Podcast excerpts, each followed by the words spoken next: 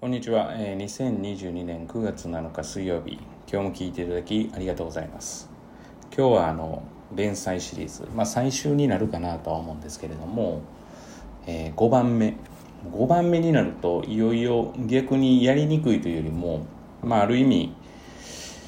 うまく取ったらあのそれが伸びしろにまあ、伸びることにつながるんじゃないかなっていうふうには思ったりもするんですが、えー、と5つ目は客観視ができない、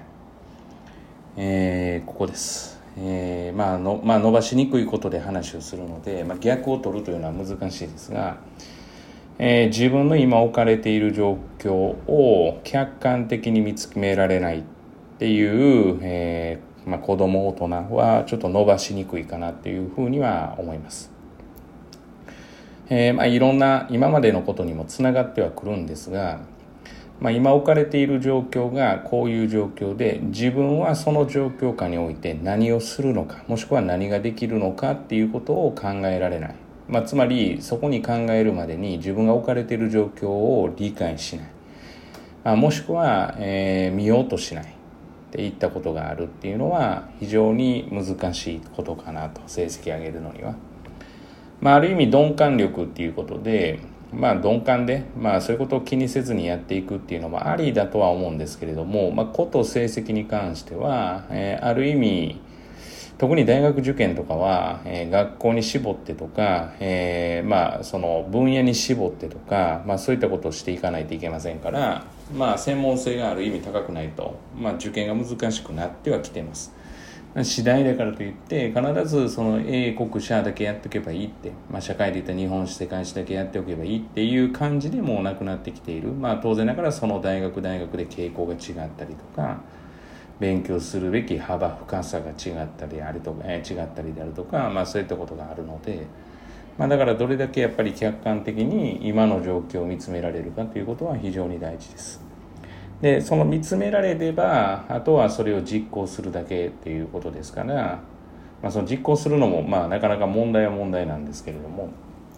まあ、それをいかに楽しんで、まあ、できるかっていうことかなというふうには思うので、まあ、今置かれているところを客観的に把握しようとしないもしくは把握しないというところは私の中では結構、まあ、しんどいというか難しいところなのかなというふうには思ったりしています。昨日中学校3年生にも伝えたんですけど、まあ、今置かれている状況を把握してその状況で自分が何をできるかですね。自分はこれだけやったではなくて今の状況において今自分が何ができるか。でそれをいかに楽しめるか。だからまああの好き嫌い食べ物の好き嫌いがあって嫌いなものが多いから別に損だとか得とかとかはないですけれどもやっぱりどの料理も美味しく食べられる方が、まあ、いろんな場面ではこう、うんまあ、役に立つのかなって私は思っててだからまあその気を使わないといけない部分が食事に関して出てくるのでそういうことから言うとそのまあ当然受け付けない味とかがあるのでまあその一長一短というかまあ難しいところではあるんですけれどもまあそれはあの勉強とかでも一緒でまあ物事全てどちらかというと楽しんでできる人の方が人生って楽しいんじゃないかなって、まあ、どれだけ今の状況を楽しめるか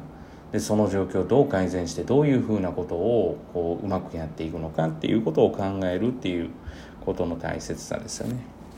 まあ、そういったことも、まあ、大切にしながら、えー、っとやっていけたらなというふうには思います。本日は以上です。今日も聞いていただきありがとうございました。また次回、えー、次回、また次回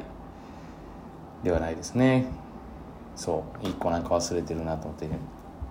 忘れてはいけないところですね。皆様にとって今日一日がですね、いい一日となることを願いまして、また次回お会いしましょう。では。